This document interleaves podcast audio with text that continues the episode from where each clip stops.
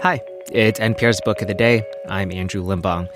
Not to bum you out, but I saw someone on Twitter the other day make a bleak joke about how we're about to enter year three of the pandemic.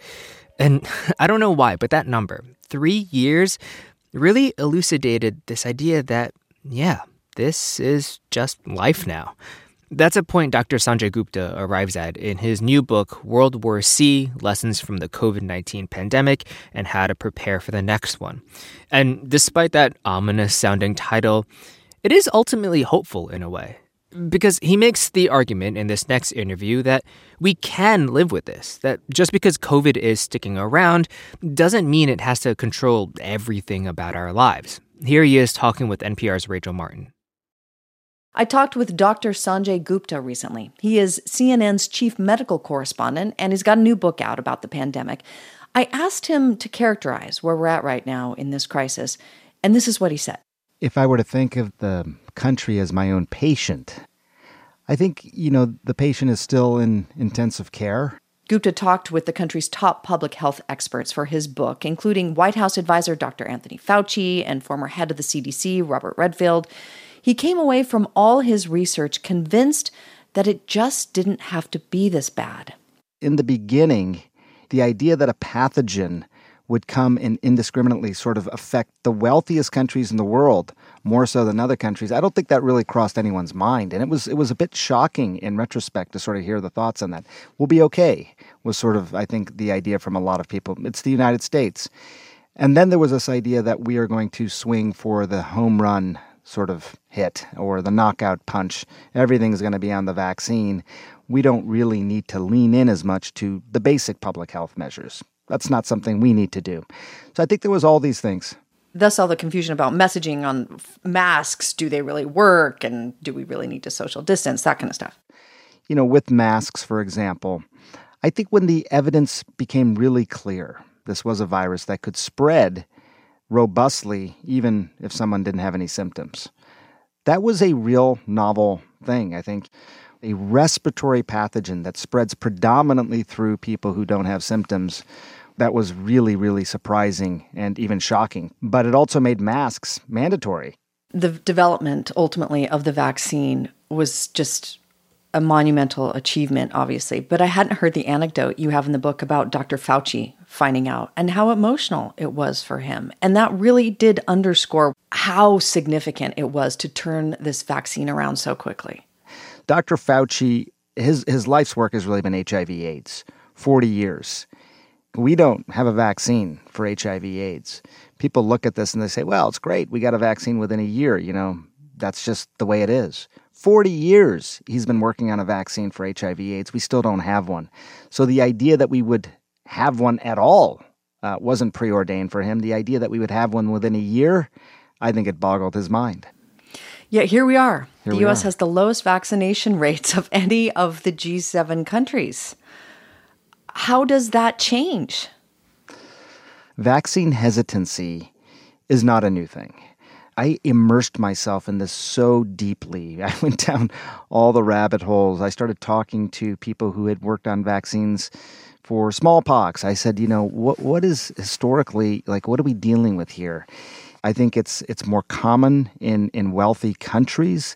On one hand, they want the vaccine because it's that that home run hit. On the other hand, they're very suspicious of it.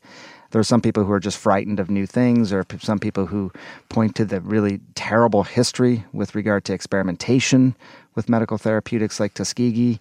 There's other people who just think, look, I'm I'm healthy. I don't really need this. So there's all these different reasons. And when you boil it all down, about 15 to 20% of the population will fall into this category and they will die on this hill. And I don't mean die. I'm not trying to be pejorative. I mean, this is their issue. Dr. Redfield told you this virus is with us probably for as long as this nation's a nation. So, what does that mean for how we live our lives? It's, it's a tough way to look at things, I realize. But ultimately what I've what I've learned, having covered not just this outbreak, but but other outbreaks, uh, even pandemics, and and travel to places around the world, is that it's the hospitalizations probably more than any other metric that make the biggest difference in how much attention we're paying to this. Hospitals are overwhelmed in many places around the country. That affects everybody. Uh, 66% of our ICU patients are COVID patients. 95% of those COVID patients are unvaccinated. So it feels very, very preventable. But my point is that I think once the hospitalizations rates go down, and they are going down now. I mean, we are, are starting to trend downward. That's why I'm guardedly optimistic. Um, once they go down to a point where we're not feeling the impact on society as much, I think we live with this. We dance with this. We'll have outbreaks that occur from time to time, but through vaccinated immunity and through natural immunity, uh, it'll it'll have a lot less of an impact at some point. But in the book, you really drive home the point that as we try to negotiate what our lives look like living with COVID 19 in some iteration, the odds are the same of another pandemic happening today as they were in the fall of 2019 before COVID. So we have to constantly be negotiating the current pandemic while preparing for the next one, which is still as likely to happen, even though we just went through one. Absolutely. The two things that sort of struck me as I was interviewing people and they were leading me to this idea of just just how likely is this to happen? We used to think of this in 50-year cycles, right? 1918, 1919. 1968, 1969, that was 50 years later. 50 years after that, oh wait, 2019. 50 year cycles. But when you start to really look at what's happening with these emerging pathogens, these viruses that are constantly jumping from animals to humans, you realize those jumps are happening much more frequently. But what I would say is that emerging pathogens, I think, are inevitable. But the idea that they have to turn into a pandemic is not. I, I really believe that.